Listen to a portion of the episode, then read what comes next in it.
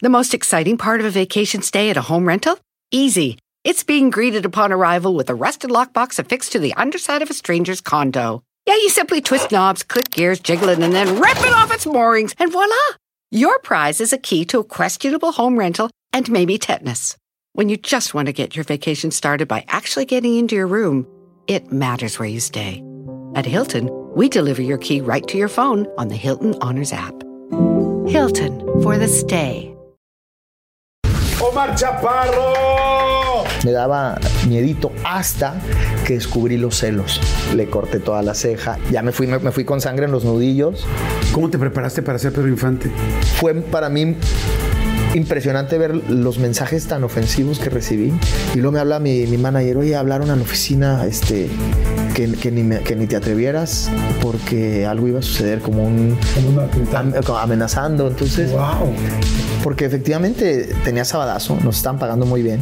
Quiero algo más, quiero desafiarme. Renuncié a, a Sabadazo, aparte de la exclusividad. Entonces yo renuncié al 100% de mis ingresos. ¿Qué sigue después de esto? Pues también ya morir. Y, y- y me acuerdo que sí pensé ahí, dije, volteé a ver un cortinero y dije, ¿qué pasa si me ahorco? ¿En serio? Sí.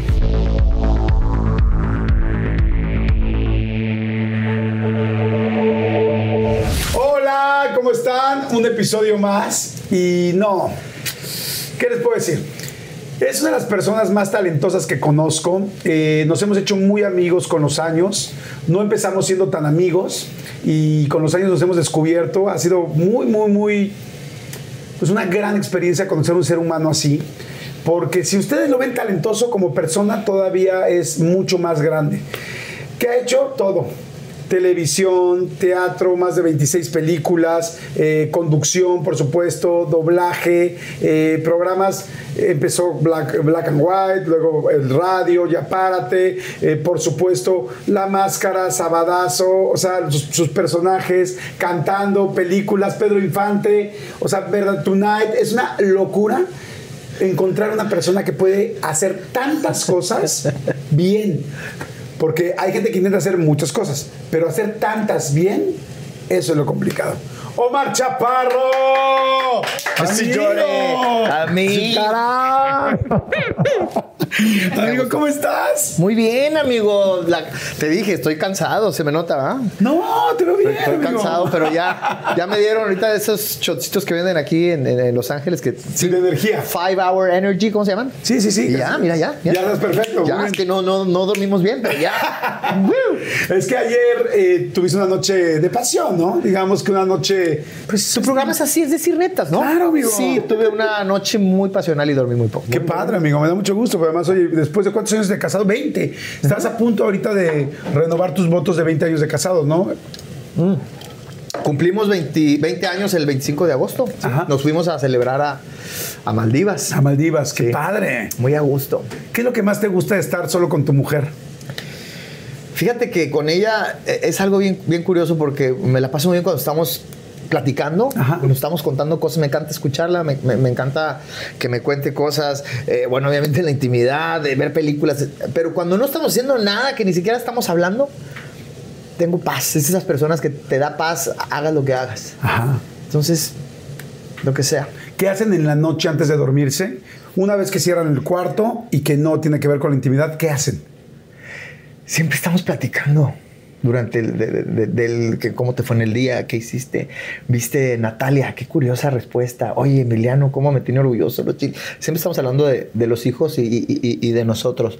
Pero creo que creo que algo que nos ha funcionado, no sé, y es algo que no he planeado.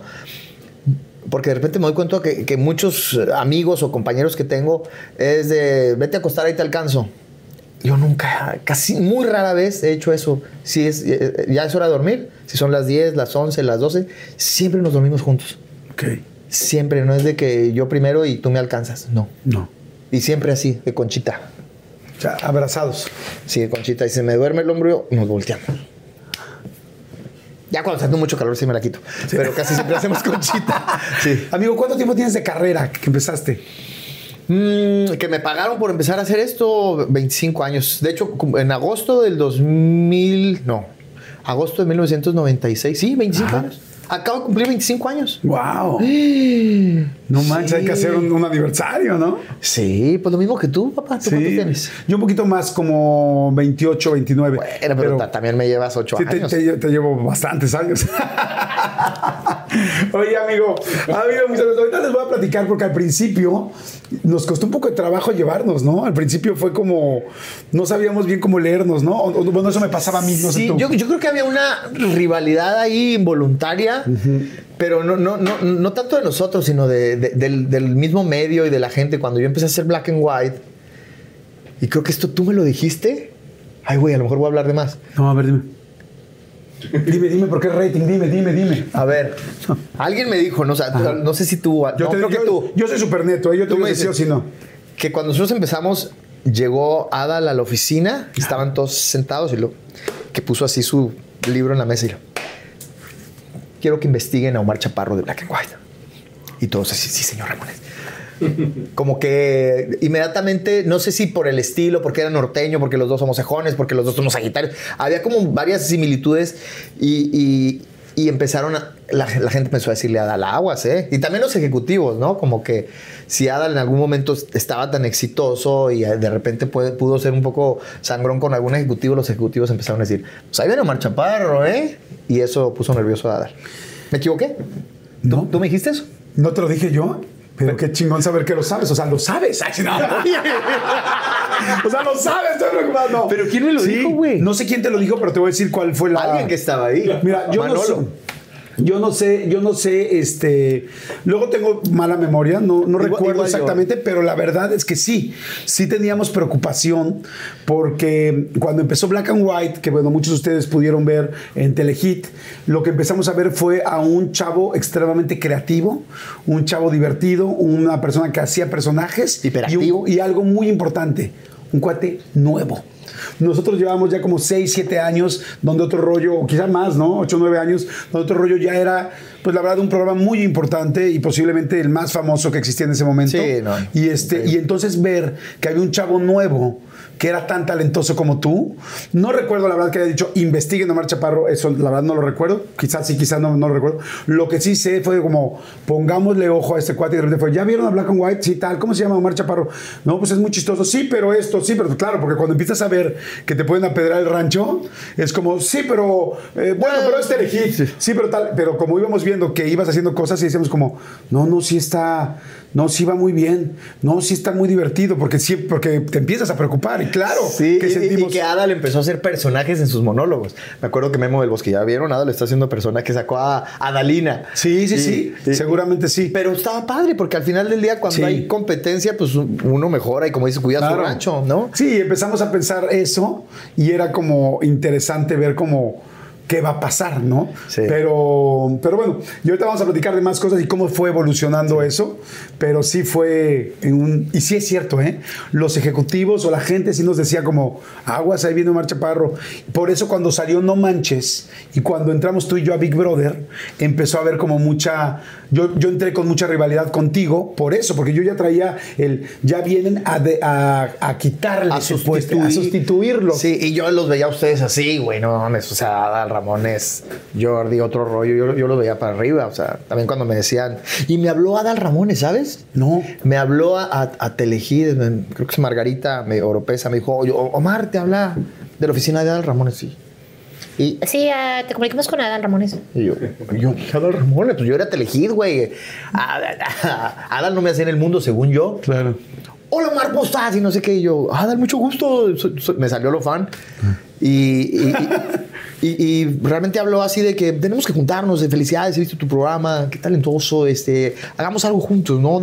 Hay gente que está diciendo que somos rivales, pero, pero yo creo que déjalos que hablen, amigo. Yo- como que Adal habló para ta- tantear el, el terreno, pero se me hizo muy inteligente su, su Sí. llamada y me cayó muy bien. Oye, amigo, a ver, bueno, evidentemente todo el mundo sabemos que eres de Chihuahua, eres el orgullo, eres uno de los orgullos de Chihuahua, acaba de estar por allá en Parral, acaba de estar en, Ah, en Chihuahua, bonito. Chihuahua, y todo me decían, no, es comer chaparro, tal, ¿Ah, sí? tal, sí. Y les dije, sí, yo lo quiero mucho y nos hemos hecho muy amigos en los últimos años. Y este, y eres, de- eres de Chihuahua. Ahora, ¿tu papá qué se dedicaba? O se dedica, no sé si todavía se dedica a lo mismo. No, mi papá estudió ingeniero zootecnista, entonces trabajaba en, en Ban Rural. Ajá. Eh, iba a visitar ejidos y analizaba este, eh, para, para da- daba créditos a, a- a ranchos o a, a personas que se iban a, dedicar a, la onda de, de- de- de- de las vacas y todo eso. Entonces mi papá sí era medio campirano, sí era medio, medio ranchero. ¿Es de, ¿Es de sombrero tu jefe? Sombrero y, y- y- y botas. Pero muy guapo, güey. Mi papá era muy guapo, cabrón. Sí. Mi papá era... ¿Ya, ya no está tan guapo? Pues tiene 74 años y aún así, ¿eh? lo que no sabes que no se le quita, lo coqueto, cabrón. Ah, sí. Oh, mi papá, o sea, le presentas así una. así la amiga de, de mi hija. Ah, una vuelta, vuelta. Sí. Sí. A la amiga de tu hija, no. No, hizo en Tonight, tuve quién? Tuve a Laura Flores de, de invitada. Y mi papá es muy fan de Laura Flores. Ajá. Y le, y le dije, oye, hagamos un Zoom con mi papá. Güey, papá, este, ¿me ayuda a hacer una llamada con Laura Flores? Claro, Junior, claro. Y no, hombre, güey, o sea, o sea, pensaba que se puso un chorro de perfume. Dice mi mamá que se puso perfume, güey. ¿Para el Zoom? Para el Zoom, güey, con Tejana. Laura, eh, qué bonitos ojos. eh. O sea, estaba vuelto loco. güey. Oye, ¿y nunca, nunca tuvo tu mamá broncas con tu mamá por ser tan coqueto? Sí, yo creo que sí. Yo creo es que era muy coqueto. Pues, pues, la, la testosterona, brother. Fíjate, una vez, me acuerdo. Mi, mi mamá también una vez le, le regalaron una troca a mi papá, una troca roja de, de Ban Rural, una Dodge de estas, este. Lobo, la- la Lobo No, la. Dodge, era una Dodge roja que daban en Ban Ah. Rural, pero en 1980, güey, no sé. Y, y le habían dicho a mi mamá que mi papá andaba ahí de, de volado con una secretaria. Entonces, dice mi mamá que andaba en, en la- en las calles de, de Chihuahua, no sé qué dónde. Güey, que ve la troca roja con un pinche sombrerudo y una vieja, güey, güera. Dice, no, dice, eh, se fue tras de ellos así, casi chocando, y que se le emparejó así, cabrón. Y cuando se emparejó así para bajarse, se dio cuenta que ella traía la troca roja. ¿Cómo que? Mi mamá andaba en la troca roja. Casi se baja. y, ¡Ay, la troca roja la traigo yo, pendeja! Saludos, mamá. Sí. Ay, un saludo. ¿Cómo se llama tu mami? Chayo, doña Chayo, Chayo. doña Chayo, le mando muchos besos. Aquí estoy con Junior. Por eso siempre decías No, lo de no. Junior. Porque así te decía tu No, mamá. de- Chayo, Chayo, güey, es bien cagada, güey. Nunca le he oído. Me mandan los WhatsApp. He, he publicado en, en Instagram mensajes de audio de mi mamá cuando me da sus consejos. Por, me prohibió juntarme con Cristian Castro. Entonces, este, Bueno, las cosas de la vida, las ¿no? cosas Que- de la vida. Que llegan a pasar. pero, pero ahí va. La final del food o las mejores alteraciones. Tu primera cita o tus primeras herramientas para instalar frenos. Ver la temporada completa del nuevo show o videos de cómo reparar autos. Bueno, cuando eres fanático de los autos, la opción es obvia, súper obvia. Fíjense, con más de 122 millones de piezas para consentir a tu carro favorito, puedes asegurar que tu carro siempre funcione perfectamente bien. Juegos de frenos, turbocargadores, luces LED, juegos de escapes, defensas, racks para el techo o motores. Ya sea que te guste la velocidad, la potencia o el estilo, eBay Motors tiene todo lo necesario para tu carro favorito. Además, a estos precios, quemas llantas y no dinero. Y con Guaranteed Fit de eBay, te aseguras que la pieza le quede perfectamente a tu carro a la primera. O si no, se te devuelve tu dinero. Mantén vivo ese espíritu de Ride or Die en ebaymotors.com. Oigan, y, ay, me acaba de dar muchísima hambre, pero bueno, no, saben, de repente me entran así esos, esos hambrismos tremendos. Perdón si pudieron escuchar inclusive mi estómago, porque bueno, estos micrófonos lo captan literal todo. Pero es que estaba pensando en el McCrispy de McDonald's. O sea, ¿ustedes ya lo probaron? No, no, no, no, no. Es que, bueno, si ya lo probaron, seguro me entienden. Es un sándwich de pollo crujiente, jugoso y al mismo tiempo picante. ¡Ah! Viene con unos pepinillos deliciosos y te lo sirven con una salsita picante que está así en todo el pan. Uf. Y si lo pides con un Sprite, no sé por qué, pero se siente que pica todavía más. En serio, qué hambre me dio. Me- Mejor le paro porque si no, no voy a poder seguir con la entrevista de hoy. Ustedes que pueden, disfruten de su McCrispy en McDonald's o pídanlo por el app desde sus teléfonos. Seguimos. ¿Cómo era la vida cuando eras chavo? O sea, cuando estabas chavito, tu infancia. fui un niño muy raro y yo creo que yo también era, era consciente. Todos mis amiguitos jugaban fútbol y, y a mí no me llamaba tanto la atención. Yo, yo quería siempre estar jugando con los monitos. Yo tenía una pinche obsesión con los monitos, ¿no? Y tenía el, el He-Man. Me acuerdo que una vez mi, mi mamá de Navidad me regaló el He-Man. ¿Te acuerdas? Sí, claro, claro. Y luego mi abuelita me regaló el mismo He-Man Y dije, chinga, ¿qué agua? Entonces a uno lo hice malo. Me acuerdo que calenté un clavo en la, es- en la estufa y le, le agujeré el ojo. Y luego con el con el que se pintan las uñas, con esmalte rojo, le puse así la sangre y lo, lo, lo quemé y todo. Entonces ya era el, era el malo. Y, y me la pasé haciendo películas con los. Y voces. Yo creo que de ahí viene. Por el poder de Grace. No, lo Soy el guerrero dragón. Ah, no, ese es otro personaje. ¿Fuiste campeón nacional de karate? Fui, fui campeón estatal, eh, fui campeón nacional de kata y fui campeón estatal en cintas negras, eh, sí. Y estuve en la selección de, de karate en Milán, 1997. Guau, Me qué tocó estar en la selección. Me acuerdo, me acuerdo que iba- me sacaron en la primera pelea, pero estuve en la selección. Sí, pues una chingada. ¿Por qué te sacaron? Pues peleé con un venezolano y traían muy buen nivel. Ah, te me- sacaron de nivel, ajá. Sí, sí, sí. No, me sacaron la sangre, me, me fracturaron la nariz como cinco veces, este diente postizo, esta cicatriz que tengo por acá. O sea, antes, antes en los torneos de karate no usábamos guantes. Era, era como de, de- de- por puntos, pero eran sin guantes. Si te se ensañaba, si no quedabas al otro güey, te descalificaban. Pero sí podías, podías tocarlo y era punto. Pero sí, en una de esas te, te cortaba mucho la cara. ¿Y te gusta mucho la adrenalina? ¿Eras muy, tes- muy testosterónico de así de, de darte en la torre o era más por el deporte? Yo creo, que- yo creo más por el deporte, ¿eh? O sea, sí me gustan los madrazos, pero, pero no, soy, no soy sádico. ¿Te peleaste de- en, en tu adolescencia, tal eras de pelearte así con alguien? ¿O más Fíjate- bien era por deporte? Fíjate, te voy a ser, te voy a ser bien sincero, yo me consideraba muy bueno para, para el, el karate. Era muy, era muy ágil. Si ahorita todavía estoy ágil, era muy ágil, hacer un mortal, da unas... Te juro que yo podía tocar el techo de una patada, brincando. Este. Ajá. Entonces era, era muy, muy bueno me sentía muy confiado para los marazos, pero al mismo tiempo me daba miedito hasta que descubrí los celos. Cuando me puse celoso, me cegué. Me acuerdo que me expulsaron de la, de la universidad porque me adría un cabrón. Por una novia. Por mi esposa. No, ¿qué pasó? ¿Qué pasó? A ver, cuéntame. Estábamos en conta y ella andaba con. Ella había andado con un güey.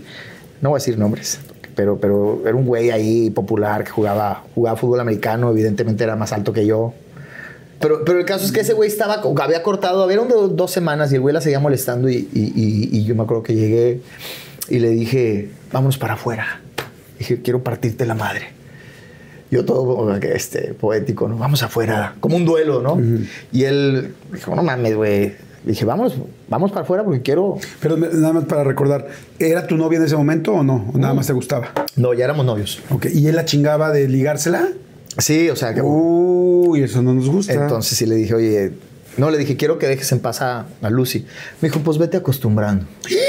¡No mames! Y me acuerdo... Vete acostumbrando. Te digo que yo, yo era muy Ya lo bueno. quiero madrear yo al Sí. cabrón. no, pues te calentaste, ¿no? Claro. Pero, yo en ese momento estaba, estaba entrenando para irme a Milán. O sea, yo traía un nivel muy cabrón. O sea, y se me hacía gacho madrugarlo, aunque estuviera más grandote. Entonces, lo que yo hice educadamente es decirle: Vamos afuera. Vamos para afuera. Y no, que no quiero. Le dije, vámonos porque si no te voy a Partir la cara partir que la cara aquí. No, y no sé qué. Y se me hacía gacho madrearlo. Entonces dije, pégame para poder pegarte. Fíjate. ¿eh? ¡Ah, qué decente! Y me acuerdo, como yo siempre estaba haciendo bromas y imitaba a Michael Jackson y la chingada, se empezó a juntar una rueda, pero a tomar haciendo su show otra vez, porque aparte lo conocía más o menos. Y yo, pégame, para que se te aparezca el diablo. Y ay, no me pegaba. Entonces me cabrón y le di una cachetada. Y entonces ya fue cuando vi que... se- Que te dejó venir. Sí, ya le puse así la cara y me pegó. Y como Bruce Lee, güey, probé la sangre. Y madre, cabrón. Y, y traía yo, pues andaba en la moto, botas de casquillo. Y lo primero que le fue una maguachigueri, este. ¿Una mamachigüeri? Una mamá. No, mamachigüeris. Mamachigueri. Entonces sí, le corté toda la ceja. Y adentro, junto a la dirección, en el pórtico de la universidad. Y pues sí, obviamente. Ya me fui, me, fui con sangre en los nudillos. Y me fui a mi clase, me acuerdo que. Ya llegó un profesor, Omar Chaparro. Y. Y el director, Polillita, le decían un flaquito que hablaba así. Llegué y me dijo, ¡Ya ni la chinga! Se lo llevaron al hospital. ¡Ya ni, la chinga! Pues si usted bromista. Todo el mundo pensaba que estaba jugando. Se convirtió en Van Damme. Estaban todos emocionados. Y, y a ese güey lo expulsaron seis meses. y a mí un año de la universidad. ¿Cómo crees? Sí, sí, sí, me acuerdo que la mamá hasta, hasta habló a la escuela de karate. Su alumno golpeó a mi hijo. Ay, como Miyagi, como. Miyagi en Karate Kid. ¿no? Sí, güey. Era, era Karate Kid. Oye, Era la película de Karate Kid. hablando la mamá con mi maestro de karate para que me suspendiera. Diez puntadas le dieron a mi hijo. Ándele, cabrón. Es una arma, es una arma. Sí. Oye, la pregunta es, dejó de molestar a tu mujer, ¿no? No solo él, todo mundo. Muy bien, amigo. Amigo, muy hay que bien. poner límites a la chingada. Muy bien, amigo. Sí, pero, pero, pero no me gusta pelearme, la verdad. Me pero- gustan los madrazos, pero siempre, siempre he tenido muchas oportunidades y siempre los evito. Ok, perfecto. Entonces, arráncate este rollo. Eh, ¿Te gustaba hacer las películas? ¿Tenías el asunto del ejercicio, el deporte, este, el karate? Sé que también jugaste un poco de fútbol. Oye, y luego viene, ¿siempre fuiste, siempre tuviste esa vis cómica? Porque estoy escuchando de polilla, de polillita de tu Sí, director. sí. ¿Siempre fuiste divertido, relajiento, todo este rollo? Sí, desde la primaria, güey. Desde, desde tercero de primaria que hice una obra de, de teatro. Ser padre y madre, qué padre. Eh, escribía mis, mis obritas de teatro y las, las hacía en las planillas, cabrón. Me acuerdo en la universidad también ahí. Como era el de, los más relajentos, me dijeron, queremos ganar, Omar, haz algo. Y me acuerdo que fui con Moy, el que era el dueño del pasaje colonial, donde yo imitaba a Michael Jackson. Y le pedí su, su limusina, le pedí sus dos suburbans y sus guaruras. Y me caractericé como Michael Jackson. Me puse una cinta adhesiva aquí, la peluca, un chisaquito de estos de, de ballet parking. Y, y- y- y tengo muy presente que Michael Jackson era en 1991, 92, cuando Michael Jackson iba a venir a la Ciudad de México. Entonces llegamos a la universidad así y los guaruras corriendo al lado de la limusina y yo por el quemacocos. I love you. Yo creí que era, yo me creí que era Michael Jackson, güey. Y te lo juro que me acuerdo que iba una viejita con su niño Y yo, I love you. y la viejita así que, Michael Jackson, Michael. Michael Jackson. Te juro que creyeron que era Michael Jackson en Chihuahua, güey. Y ya llegamos a la universidad y ya estaban las bocinas, escenario. Y yo y hice mi show de Michael Jackson. Y obviamente ganó la planilla. Wow. Pero digo, la gente sí sabía que no eras Michael Jackson, ¿no? Nomás la viejita es la única. Pero que la única que sí creyó. Sí, sí ganar. Nomás los únicos que creyeron fue la viejita y yo. Ok. Yo sí creía que era Michael Jackson. Trabajaste eh, en una moto con las pizzas porque algún día me lo platicaste en Big Sí, Brother. sí, sí. O sea, repartías pizzas. Repartía pizzas en- después de llegar. de- yo, viví, yo viví un año en Boise, Idaho, de los 17 a los 18 años. Ajá. Estudié high school, el último año de, de high school, que fue una experiencia. Pues uf, sufrí mucho, extrañé mucho a mi familia. ¿Ah, no, sí? me la pasé tan, tan bien. Eh, Pero. Te mandaron para allá tu familia. Sí, sí, sí. No me aguantaba. ¿Y te querías regresar o no? Sí, güey, extrañaba mucho, mucho. Me, me- me- llegué a enfermar, de hecho. Un día no me podía mover del lado izquierdo. tenía toda la espalda llena de, de ronchas. Y descubrí que, que era por tristeza, cabrón. Porque ese día yo cumplía años y vivía con un ex militar y con un hijo adoptivo de él. El ex militar tenía diabetes, tenía un perro con tres patas, igual de gordo que él. Y, siempre me ponía a mí a cortar el jardín y a hacer comida. Sabes que muchos gringos hacen eso. Ah, quiero un estudiante de intercam- intercambio para pagar menos impuestos. Pero yo sin, darme cuenta, de repente ya estaba como de su, a su servicio, ¿sabes? Limpiaba la casa, barría y aparte. Y entonces el día de mi cumpleaños se fueron ellos de vacaciones y me dejaron solo.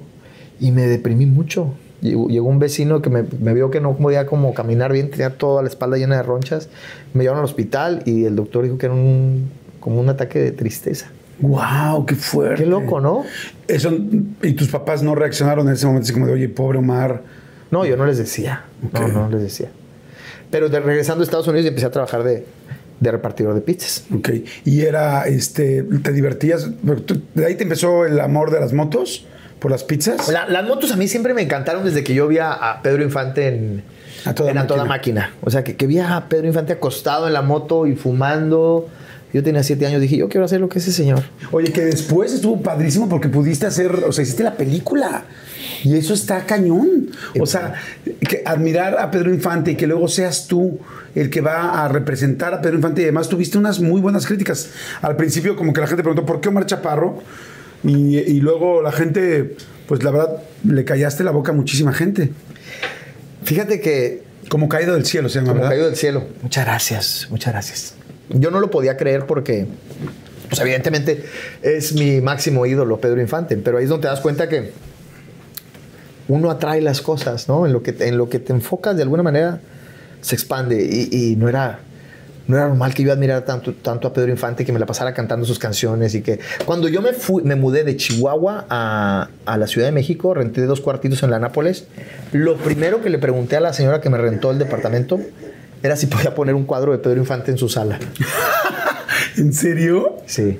Qué buena onda. Entonces, imagínate, entonces cuando llegó ese proyecto dije, pues lo, lo estuve deseando tanto, ¿no? Claro. Y fue algo increíble. Y, ¿Cómo te preparaste para ser Pedro Infante? Amigo, yo estaba tan, tan obsesionado por hacerlo bien porque era tanta la presión.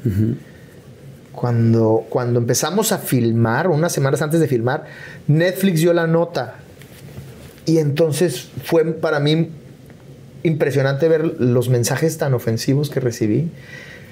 Eh, mensajes como, ojalá y lo más real de esa película sea el accidente aéreo y te mueras, hijo de tu puta madre.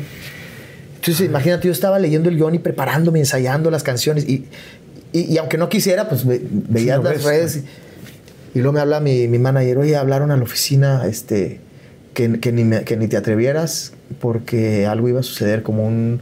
Así con voz de sinaloense, ¿sabes? Como un atentado. Amenazando. Entonces. wow. Entonces yo me acuerdo que no, no dormía, era un, era un miedo y una ansiedad. Y, y- por lo mismo me, me obsesioné. Yo me, me, me caché a las 4 o 5 de la mañana repitiendo los dos diálogos de Pedro Infante. Y una vez me quedé dormido en el, en el, en, en el vestidor, encuerado. Fíjate, es que eh, yo creo que me, me he preparado para cada película de forma diferente, dependiendo del personaje. Pero eh, como me quedé un mes solo en mi casa para preparar ese personaje, llegó un punto donde empecé a, a mandarme mensajes de audio en mi celular de Pedro Infante para Omar, explicándome cómo era o cómo había sido estos más de 60 años de estar Pedro Infante en el más allá, en el cielo. Y- pero pero fue un- me ayudó muchísimo eso, porque empecé a encontrar al personaje y lo escuchaba y no era yo el que me estaba hablando, era Pedro. Wow. Era Pedro. ¿Y esto porque se te ocurrió o tiene que ver con una técnica de Stanislavski o algo así especial? No, hay, hay muchas, hay, hay muchas técnicas y como siempre dicen, es lo que, lo que a ti te sirve. A mí me sirvió mucho eso y, y- me ayudó muchísimo. Y, y cuando grabé la canción de ¿Qué me sirve el cielo? Yo me acuerdo que estaba muy nervioso porque es una canción, esa era la única canción que no había cantado Pedro Infante. Era una canción que escribimos Jorge Avendaño y tu servidor para la película. Entonces, ¿cómo va a cantar una canción de Pedro Infante que no es de Pedro Infante? Y me acuerdo que me puse a rezarle y le pedí a Jorge que apagara las luces del estudio. Yo no estaba pasando por un buen momento. Dije, apaga las luces y empecé a rezarle, no a Dios, sino a Pedro. Le dije, amigo, aquí te necesito. Y empecé a rezar así, cabrón. Y le dije, pum, y grabé y terminé llorando. Y si escuchas la canción, al final se oye, porque realmente estaba llorando. Y esa fue la toma que se quedó. Wow. Esa fue la toma que se quedó. Y curiosamente fue la canción que tuvo más éxito dentro del concepto que hicimos de Cómo cayó del cielo. Y le fue muy bien, ¿no? La película durante No. mucho tiempo estuvo de las, de las más vistas, ¿no? En Netflix. Fue del 2019, fue cuando se estrenó, fue la- el contenido en español más visto de todo el mundo. ¿De más, todo que el las, mundo? más que las series, sí. eh, la película de Como cayó del cielo, de ese año. Felicidades, amigo. Sí, estuvo muy cabrón. Muchas felicidades. Fíjate que yo, yo siempre he pensado que cuando una persona se lleva a su límite, cuando te llevas a un límite, tenías por un lado un compromiso de tu gran ídolo, por otro lado a toda la gente en contra. Me acabas de decir que no estabas pasando un buen momento personal. O sea, no me quiero imaginar un mes solo sin ver a tus hijos, no sé si los viste en medio, pero un mes solo preparando un personaje. O sea, es, es tanta presión que es cuando llegas y logras hacer algo. Ahorita estás preparando un personaje. Ahorita me estabas platicando que has tenido que subir 10, que ya llevas 10 kilos arriba, Como que te están pidiendo. Que te están pidiendo que, que peses casi 20 kilos arriba de tu peso, que te estás dejando la barba y todo es por un personaje. O sea, verdaderamente creo que estás trabajando muy fuerte y porque, porque además tú ya eras Omar Chaparro en México, en América Latina, no solamente en México, en América Latina con Sabadazo, con los programas, con todo lo que hemos platicado, este, y de repente fue vámonos a Hollywood y voy a empezar de cero. Y tú me platicaste que hasta la casa, ¿no? De, güey, voy a tener que vender mi casa ya y que la gente te decía, estás loco con lo, que, con lo bien que te va aquí en México, porque, porque realmente te ha ido muy bien y por eso te digo, yo siempre me ha gustado mucho tu trabajo y he admirado mucho tu trabajo. Entonces, ha sido de retos y pues bueno, yo creo que eso de Pedro Infante fue uno muy fuerte, ¿no? Sí. Yo a veces me caigo gordo, Jordi, porque estoy, como dices tú, estoy muy bien. O sea, cuando, por ejemplo, cuando me, me tomo la decisión de irnos a Los Ángeles en 2016, hace cinco años, y, y- y que le dije a mi esposa, vámonos a Los Ángeles a vivir. Me dijo, ¿estás loco? Porque efectivamente tenía sabadazo, nos estaban pagando muy bien. Sabadazo quiero decir que es de los mejores programas que se han pagado. eh, Pues no sé si mejor. A, a- mí, la verdad, a- había cosas que no me, no me encantaban del programa. Pero me pagaban muy bien. Me la pasaba bien. A veces, a veces, no, a veces no me la pasaba tan bien. De hecho, hubo un momento que fue lo que me hizo renunciar. Porque eh, cr- creo que lo he dicho antes. Es bueno saber qué es lo que quieres hacer. Pero a veces también es muy bueno saber qué es lo que ya no quieres hacer. Y yo me acuerdo que acaba de cumplir 40 años y me volteé a ver al espejo en el camerino y estaba vestido de caperucita roja, con una peluca que me llamaba caperucita rosa, ¿no? Caperucita zorra. Hasta tenía el jingle. Soy caperucita zorra. Dije, 40 años, dije, yo no, yo, o sea, está bien. Hay mucha gente que trabaja y vive este programa y da rating, etcétera. Pero dije, yo quiero algo más, quiero desafiarme, quiero, quiero hacer otros personajes. Y, y ahí fue el momento de salir. dije, Le dije a mi esposa, vamos a Los Ángeles. Y evidentemente cuando dijo, estás loco, yo no le creí. Pero cuando me fui a Los Ángeles, o sea, cuando vine para acá, dije, qué chingados sí, se tenía razón mi esposa. Porque yo había renunciado, allá párate, al programa de radio. Renuncié a, Sabadazo, al sueldo, que era muy bien pagado. Aparte de la exclusividad. Y aparte decidí ya no hacer shows de comedia. Entonces yo renuncié al 100% de mis ingresos. O sea, ya no quiero ganar nada. Y y me fui a la ciudad cuatro veces más cara que México. O sea, qué pendejo. Dije que... Pero lo vi muy fácil, ¿no? Y dije, o qué sí. temerario. Pues sí, dice, dice esposa que soy, que soy el güey más valiente que conoce. Yo, yo digo que soy el más pendejo, más bien. Pero cuando, re- cuando llegamos aquí a México, digo, perdón, a, a Los Ángeles, algo que me cimbró mucho, que íbamos en la camioneta y, y evidentemente les cambié la vida a mis, a mis tres hijos y a mi esposa. Les cambié su, su- su cultura, su- sus amigos, ¿sabes? Su seguridad, su escuela. Es, es- cambiarse de residencia es algo bien complejo, ¿no? De país.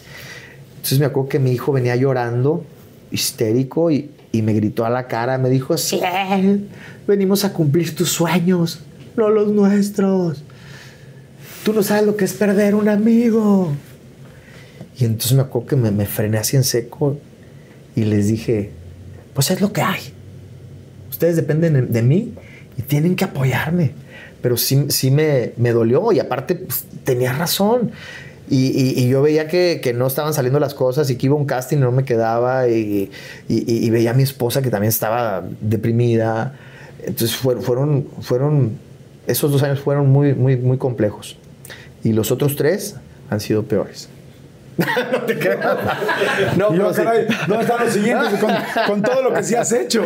No, no, no, pero sí fue, fue, fue complejo ese, ese cambio cuando lo ¿Alguien te dio un buen consejo? ¿Hablaste con alguien, con algún amigo? Digas, amigo, ¿qué hice?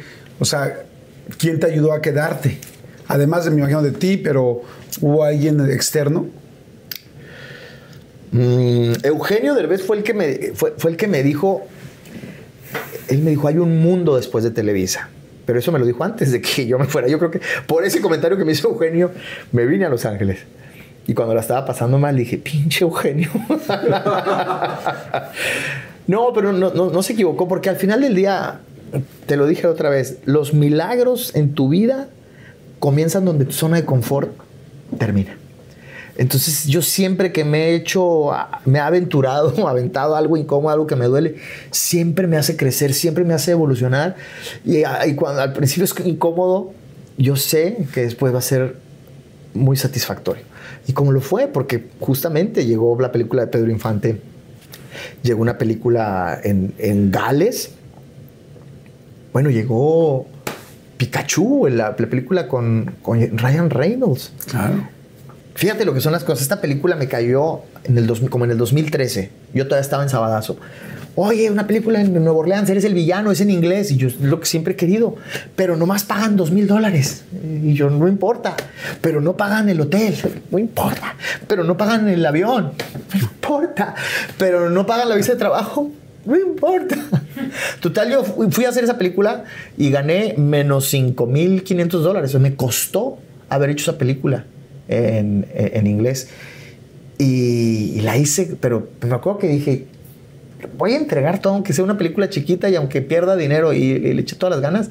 Y la película nunca se estrenó. No. Era tan mala que nunca se estrenó. No juegues. Hay tantas cosas en una película que no dependen de ti. La película nunca se estrenó. Y mi esposa me dijo, ¿ves? ¿Para qué tanto? Le dije, algo bueno va a salir. Seis, siete años después, me hablan de la oficina y me dicen, oye, que si quieres hacer este, la película de Pikachu con Ryan Reynolds. Y yo, claro que sí, pero esto- ¿dónde hago el casting? Me dijo, no, no, no, no hay casting. Ya estás ahí. ¿Cómo? Sí, te, va- te vas en tres semanas a, a Londres, a los estudios de Harry Potter. Y, y ahí, ahí sí pagan muy bien. Y te reciben una limusina. Y el camper era más grande que el depa donde yo vivía en México. estaba, estaba filmando La Mujer Maravilla enseguida, así, galgado. Y yo, o sea, Go. ¡Go! How you doing? Y, y, y, y- yo no entendía, ¿no? Entonces, obviamente le pregunté. ¿Cómo? a- ¿Cómo es posible que ya esté sin hacer a- casting? Exacto. Entonces, lo primero que hice fue preguntarle al director, le dije, oye, why? Why me? Why me? Why Berrito? Y, y curiosamente me dijo, la productora de la película que hiciste hace siete años es la misma productora de Legendary. Y ella dijo que eras tú por tu trabajo en esa película que nadie vio. O sea que en esa película, fíjense qué padre, estabas haciendo tu casting Sí. para la, la película hollywoodense gigantesca, pero ¿se acuerdan lo que siempre platicamos, no? Que los puntos de conexión no se pueden ver hacia el pasado, sí, pero se pueden ver hacia el pasado, pero no hacia el futuro. Exacto. O sea, estabas haciendo algo fantástico y siempre nos dicen, cada cosa sucede por algo. Ajá. Lo que pasa es que a veces no lo entendemos. Y en ese momento, esos 5.500 dólares quizá fueron la mejor inversión para poder hacer y prepararte para esta película de muchas de las que has hecho. Sí. ¡Wow! Salud, amigo. Qué, qué Por, es- increíble. por eso hay que entregarse siempre a, a lo que haces, ¿no? Porque tú no sabes. Un amigo me dijo, tú aviéntate al ruedo, güey, y, y siempre está atento porque no, no sabes por dónde va a venir el toro. Claro.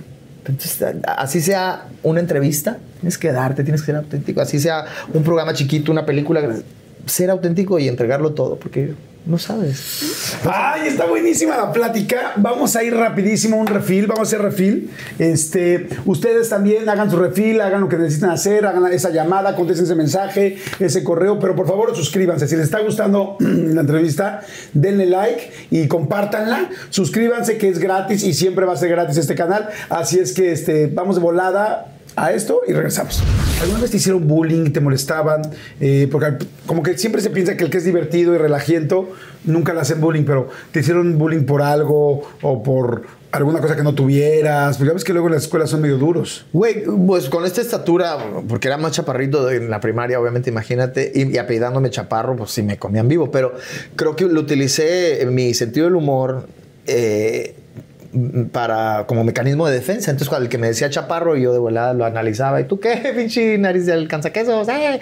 Y entonces ya como que la pensaban, si sabían que si me decían chaparro, yo se las iba a devolver. Entonces como que me, me empezaban a, a respetar y como que fui lidercito y era el chaparro que, que hacía juegos, dinámicas. Entonces ya como que ya no... Por esa época conociste a tu esposa Lucy. No, eso es en, en secundaria. Lucy la conocí en la universidad. ¿Y cómo fue como la conociste? A Lucy la conocí, yo, yo estaba en primero de- primer semestre de, de la Facultad de Contaduría y Administración, estaba estudiando administración. Yo la vi, te lo juro que a- algo pasó. A mí, a mí dije, ah, ¿quién es esta niña? Porque se me hizo hermosa. Esta mujer para mí, güey, como dicen en las películas, que el amor a primera vista que ves mariposita, así me pasó. Cuando menos pensé, yo ya estaba parado enfrente de ella. Algo me había impulsado, ni siquiera recuerdo haber caminado. Recuerdo que me puse junto a ella y te juro que no sabía qué chingados le iba a decir, pero sabía que tenía que externarle algo. Y lo primero que le dije, "Eh, 28 de noviembre, ¿verdad? Sagitario. Te lo juro por mis hijos. Y eh, sí, ese día nací. ¿Quién te dijo? Y le dije, "Ah, ¿ese día naciste? Me dijo, sí, ah, ok. Entonces vas a ser mi esposa. Y me di la vuelta y me fui corriendo como loco. Y mira, ¿Y cómo supiste? Ah, te- tengo esa cualidad, de repente adivino cosas. ¿En serio? Sí. Qué chistoso. Y ahí todo el mundo te pregunta, a ver, adivíname. tal, tal. Sí, y siempre que dicen es no adivino. O sea, es cuando sale espontáneo. O sea, salió en ese momento tal, le dijiste y fue real. Sí. ¿Y cuánto tiempo después empezaron a salir? Como a los dos meses, como a los dos meses empezamos a salir. Tú eres muy cariñoso. Eh, siempre has sido así, siempre has sido un cuate eh, cariñoso, lindo, como. No quiero decir cursi en mal sentido, sino. No, sí soy cursi. Sí, soy, muy cursi. Pero porque me he hecho a, la idea de decir, yo no quiero estar, no, 40 años de casado y en camas separadas o vivir con alguien con el que no te llevas, que te aburre, que te cansa y estar ahí por, por los hijos. Yo, yo, yo respeto a la gente que decide tener este tipo de relación. Yo no, yo sí me esmero realmente por, por, por tener una relación padre y- y bailar cuando están ahí los hijos y cuando no también, llevar al cine, la moto. Trato de romper la... Ay, soy muy, trato de ser muy creativo para mantener siempre la llama viva. Y hasta ahorita me ha funcionado, ¿no? Ya cuando tenga 30 años no sé, pero, pero siempre voy a poner todo lo que está de mi parte para mantenerla enamorada, entretenida y, y también mantenerme yo. ¿Y ella? ¿Ella hace lo mismo? Sí, somos muy diferentes, pero ella también es consciente. O sea, yo todos los días le pregunto que si quiere ser mi novia. Si no estoy con ella, le mando un mensaje. ¿Quieres ser mi novia? Y ella, sí, me contesta. Manten- le, le echamos pues muchas ganas porque es, es el negocio más, más importante, ¿no? La, la familia y qué estás haciendo para, para Claro. mantenerlo. No es como el rating. Si te descuidas, se te va el pinche rating. Claro. Igual, te descuidas, se te va el amor. Tienes que mantenerlo. ¿Ha habido momentos muy difíciles o no? Sí, sí, sí, sí. En 20 años, sí. ¿En algún momento han estado a punto de decir, sabes qué? Yo creo que quizá no es el camino seguir juntos. Este. Sí, sí hemos tenido momentos fuertes, duros. Y, y- y- y- mira, no nomás de, de pensar en, separarnos, creo que nunca, nunca nos ha pasado por la cabeza decir, ya se acabó. Porque es, es tanta la pinche química que tenemos, el, el- el amor, la comunicación, que es, que es impensable. Pero, pero sí nos hemos sí nos hemos lastimado, sí la he lastimado, sí la he lastimado. Y, y, y- y algo que me pone muy orgulloso es que por más difícil que sea el proceso que hemos, que hemos pasado, más complejo, más doloroso, siempre nuestro amor ha podido más que todo. Y se ha hecho más fuerte. No. Sí, ¿Te ves con ella toda la vida? sí. Sí, la verdad que sí. ¿Qué es lo que más te gusta de ella? Su alma. Su alma. ¿Y qué crees que es lo que más le gusta de ti? Mi alma. O sea, son almas gemelas. Es que por cursi que parezca, yo no creía en, en esas cosas, pero he descubierto que, que nos, incluso nos, nos, nos comunicamos sin hablar a veces. Te lo juro, así de que estoy pensando yo en, ay, este anillo, quiero cambiármelo. Y ella me grita desde allá, hay que cambiar tu anillo. ¿Sabes? O sea, no- no- es tanta la, lo- lo- pues los años, yo creo, y, y- y también creo que hemos estado en otras vidas juntos. Ok. Tengo esa, tengo esa certeza. Oye, y, y toda pareja, de repente ahorita nos están viendo muchas personas que tienen pareja o que no la tienen, pero la gente que la tiene, o de repente dice, ¿qué me pasó en mi relación? A veces es muy fácil renunciar, como que ahora, en estas épocas, no sé, es más fácil a todos renunciar, ¿no? Antes la gente se casaba, pues sí, de por vida y aguantaba miles de cosas. ¿Qué cosas, por ejemplo, sabemos que las personas que tienen 20 años de casados como ustedes o más años, pues han tenido que pasar muchas cosas. ¿Qué cosas, por ejemplo, no te gustan de ella?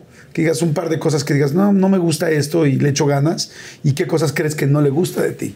Ella tiene, tiene la mecha más corta que yo. Ajá. Entonces de repente sí, ah, ah, ah, y, y- y- y- habla y me regaña y le digo, no me hables así.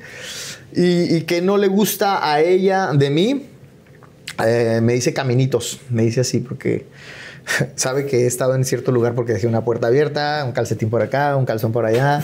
Soy muy desordenado Ajá. y que sí soy muy distraído, güey. Que me está platicando, entonces hice esto y esto y mi amiga y le digo, ¿te acuerdas de, Natalia? Y yo estoy como Mero Simpson pensando en las pinches donas, güey. y cuando de repente, ¿verdad? Y yo, sí, sí que. Sí, y no, me, no sé de qué estaba hablando. Y se encabrona. Digo, perdón. Pero, pero fíjate, nos hemos comunicado mucho porque, por ejemplo, ella me decía, Sí, porque no lo haces a propósito, lo que es que tu cabeza, pues también por eso te dedicas a No, esto, tengo- cuatro tengo- cosas al mismo tiempo. aparte tengo este pedo, ¿cómo se llama? Déficit de atención, hiperactividad. ¿Cómo se llama? ¿Cómo se llama? ¿Cómo, ¿Cómo? cómo se No, llama? soy tan- Ah, problemas de memoria, ¿no? Sí, güey, sí. Tengo, estoy diagnosticado con déficit de atención y se me olvida cómo se dice déficit de atención. Con hiperactividad. Entonces mi cerebro Ajá. ¿Cómo le diste el anillo? en un zapatito de bebé. ¿En un zapatito de bebé? ¿Pero porque querías tener un bebé? O sea, hablando ya a los hijos, ¿o por qué? Ay, esto nunca lo he dicho al aire. ¿Por qué, amigo? O sea, no porque no lo has dicho, sino porque se lo dice en un zapatito de bebé. Pues porque estaba embarazada. Sí, no me digas. Y, y- y mi esposa siempre fue muy, De Andrea, me imagino. sí, de puros dieces, mención honorífica. el- Su papá muy, muy exigente. Entonces ella estaba muy triste. Digo, ya teníamos más de más, casi, casi cinco años de, de novios. Entonces cuando sucede esto, ella se pone muy triste porque sentía que le había fallado a, a su papá, a la sociedad chihuahuense, ¿sabes? Está- dijo, pues me te amo, pero estaba muy triste. Y me acuerdo que llegué yo, creo que le llegué cantando y, y- y con una cajita de zapatos de bebé. Y lo abrió y ahí estaba el anillo. ¿Y cuál fue la reacción? Pues yo creo que de felicidad, entre agridulce, ¿no? Porque fue de sí, pero me abrazó y soltó llorando y, y le dije, yo de todas maneras me iba a casar contigo. Qué Yo bonito. ya tenía casi el anillo comprado desde antes. Lo que no tenía eran los pañales y el mameluco. Sí, sí, ¿no? sí. Sí, sí, sí. Pero yo ya, ya estaba en, en, en México, estaba yendo y viniendo de ¿Tú ya a México, ya estaba haciendo black and white. Empezaba en black and white en Telehit. Mira, y nosotros tirándote mala onda y tú pasando esa bronca. No, no, nunca mala onda. Oye, pero y entonces, este, ¿cómo le dijeron a los papás? The most exciting part of a vacation stay at a home rental? Easy. It's being greeted upon arrival with a rusted lockbox affixed to the underside of a stranger's condo. Yeah, you simply twist knobs, click gears, jiggle it, and then rip it off its moorings, and voila! Your prize is a key to a questionable home rental and maybe tetanus. When you just want to get your vacation started by actually getting into your room, it matters where you stay. At Hilton, we deliver your key right to your phone on the Hilton Honors app. Hilton for the stay. Híjole, güey. Eh, sí la dejé. Sí, sí la dejé. Bueno, ella me dijo, yo hablo con él. Porque mi suegro, güey. Digo, ahorita es un pan, es un, es un adorado mi suegro. Pero la primera vez que a mí se me ocurrió hablar por teléfono, en una bolsa de colores, Lucy me apuntó su teléfono por dentro, de estas de cipercito así, de piel. Y tardé seis meses en atreverme a hablarle por teléfono. ¿Cómo crees? Y cuando le hablé por teléfono, contestó el papá. Y yo, "Oh, buenas noches, señor. Disculpe, se encuentra Lucy. Así, así hablamos. Palabras del papá, ¿eh? Joyero, ojos azules. Haz de cuenta Jack Nicholson. Así, ojos de loco. Saludos, señor, saludos. La mejor de las vibras. Sí, viejo, viejote ranchero, joyero. Porque hacía joyos. Ay, no es cierto. Y me dijo, mira, hijo de tu pinche madre. Que no entiendes que ya te dije que no quiero que le vuelvas a hablar, hijo de tu pinche. Y yo, no, señor. Y me colgó. ¿Y tú era la primera vez que hablabas? Sí. Yo dije, ¿dónde me voy a meter, güey? No, déjate eso. ¿Quién chingado le está hablando antes que yo? ¿Y qué habrá hecho había ese güey? Había otro güey que le andaba buscando también. Sí. A lo mejor el güey que me madrí después. No sé. Pero entonces fue, dije, güey, ¿qué pedo con, Con el papá? con mi Entonces- próximo suegro. Entonces ve y dile a ese señor que estás embarazada. No manches. No, entonces dije, yo creo que es bueno que tú hables con tu papá. La dije a ella. Además, si ella te decía, déjame hablarlo, pues es porque ella quería ver cómo lo manejaba. Sí. Capaz que ella dijo, si lo dice él, va a ser mucho más difícil. Y yo creo que sí. Es más difícil que el hombre puede estar más enojado, el papá con el hombre, que con su hija. Con su hija puede decir, por un momento me siento decepcionado y después pues, es su hija. No, y, y- y al final, muchas veces estas personas que soy pare- aparentemente son muy este, agresivas y demás, cuando ella le dijo, mi suegro se soltó llorando y la abrazó y, y- la verdad nos fue muy bien. Se portaron muy bien todos y, y nos casamos a los pocos meses. ¿Cuándo ya- viste otra vez a tu suegro y a tu suegra? O sea, después de que ya le da la, la noticia, los vas a volver a ver. ¿Y cómo te dijeron o qué les dijiste? Fue muy incómodo porque fue la pedida. Y mis suegros son muy formales, católicos. Y mis papás, pues chayo, ay, ay, robándose el pan. Y, mi papá tecnista, ¿no? Rascándose. Eh, eh, familias muy opuestas. Eh, entonces me acuerdo que fue muy incómodo porque mi, mi Lucy era de que van a venir tus papás. Van a hacer la pedida formal, por favor. Omar, sí, no te preocupes. Ya mi, mi papá es ranchero, pero te preocupes, va, él va a aventarse un speech y va, va a hablar muy bonito y luego va a pedir tu mano, no te preocupes. Y llegamos a la casa de mis suegros y me acuerdo que mi papá destapó una cerveza o se sirvió un tequila, no me. Bueno, pues es muy obvio por lo que estamos aquí, ¿no? Salud, vámonos. Y yo, y yo me acuerdo que vi a mi suegro así, con los ojos azules.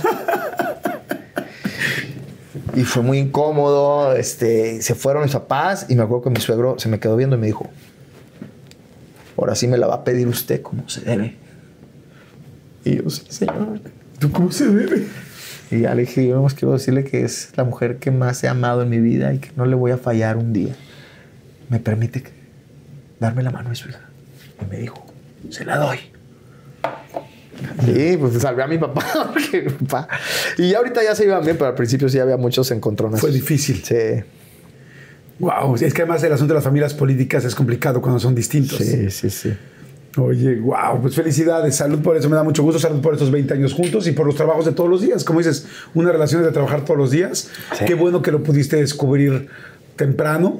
Hay mucha gente o habemos gente que de repente en el camino, pues quizá perdimos o no estábamos o con las personas indicadas o hicimos algo mal o hicieron algo mal. O sea, son tantos elementos, pero qué bueno que estés con la persona correcta y que además todos los días trabajen, porque puedes estar con la persona correcta, pero si no hay trabajo de ambos lados, Sí. de manera distinta, porque nadie va a ser igual que el otro. O sea, ninguna pareja va a ser igual que el otro. O sea, no puedes pedir exactamente lo mismo porque pues la otra persona no es tú. Claro. Simplemente quieres de regreso también atención, ¿no? De, diferentes, cada quien en su manera, ¿no? Yo que ya estoy borracho porque se me está pasando como cuando me, me habló mi esposa. Te perdí. ya no me vi a Jordi. Y yo estoy pensando en mi suegro. Estabas pensando en donas, ¿no? Sí, es tantito el tequila y tantito que, que hablaste mucho. Me perdí poquito. Sí, Jordi. Sí, ok. Va, estoy de acuerdo. Amén. Oye. No, pero estabas hablando de la pareja, ¿verdad? Sí, sí, sí, de la pareja. sí, sí, pues. ¿Sabes qué? Estoy de acuerdo. Estoy de acuerdo. Oye, eso me pasa en, en Tonight, en, en el show, cuando hablan, se saben respuesta bien larga y yo me quedo así.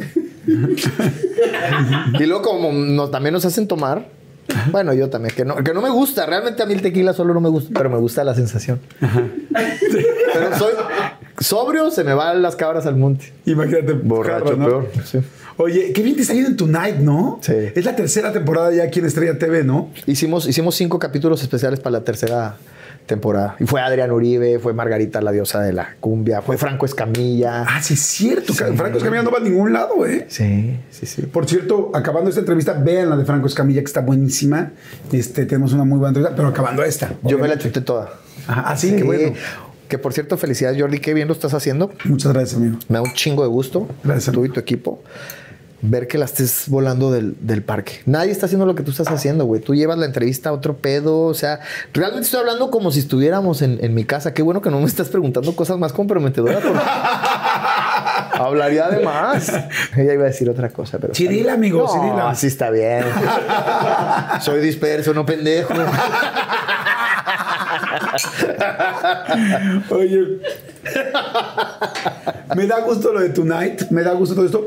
Empeza- eh, cuando empezó Black and White les fue ex- extremadamente bien. Después, creo yo que después de Black and White, lo siguiente que vino muy fuerte fue Big Brother, en el Big Brother que estuvimos tú y yo.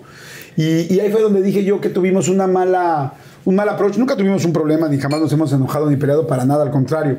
Pero a mí, cuando entramos a Big Brother, yo iba pues con la intención de separarme un poco de Adal, ¿no? De ser por primera vez yo, Jordi, el conductor, ¿no? Y este. y este. Y por otro lado, sí sentía yo que pues Televisa quería apoyarte mucho. Entonces yo decía, híjole, yo no sé cuánto apoyo tiene este Omar en Big Brother.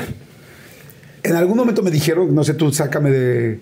La primera vez que yo me saqué de onda fue porque de repente es, ya empezamos tal día, empezamos tal día, Big Brother. Y de repente es como, no, empieza tres semanas después. Y yo, ¿por qué? Y a lo mejor me dijo, no, es que Omar Chaparro se lastimó la rodilla y queremos que esté mejor Omar para, la- para empezar Big Brother. Ah, esa no me lo sabía. Y yo dije, entonces dije, es cierto. Y además porque tenías talento para poderlo hacer. Sí, sí, sí, Y- pero, pero, pero te- yo escuché eh, que dijeron, ah, entonces Omar ganó por eso. Y ahí sí yo te puedo asegurar que, que a lo mejor sí me apoyaron, pero yo gané porque la gente votó por mí. Claro. O sea, yo sí. Y, y- y también había muchas cosas eh, por las que votaron por mí. La gente siempre está con el débil. Todos los que estaban ahí eran, eran conocidos, televisión abierta. Yo era como, como el caballo lastimado, ¿no? el, el- el- el cojo, porque entré en muletas. El de Chihuahua, el del cable.